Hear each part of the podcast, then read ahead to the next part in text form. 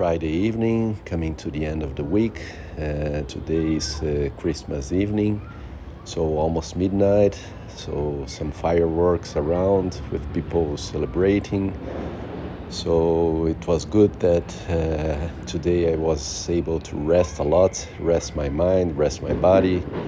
And it's nice to see that even with the accumulated tiredness of the year, just uh, resetting a bit and stopping for a while. It it really is, it really uh, goes with a very quick recovery. So that's nice. I will take these three days, Friday, Saturday, and Sunday, to rest, and uh, feeling really good uh, today.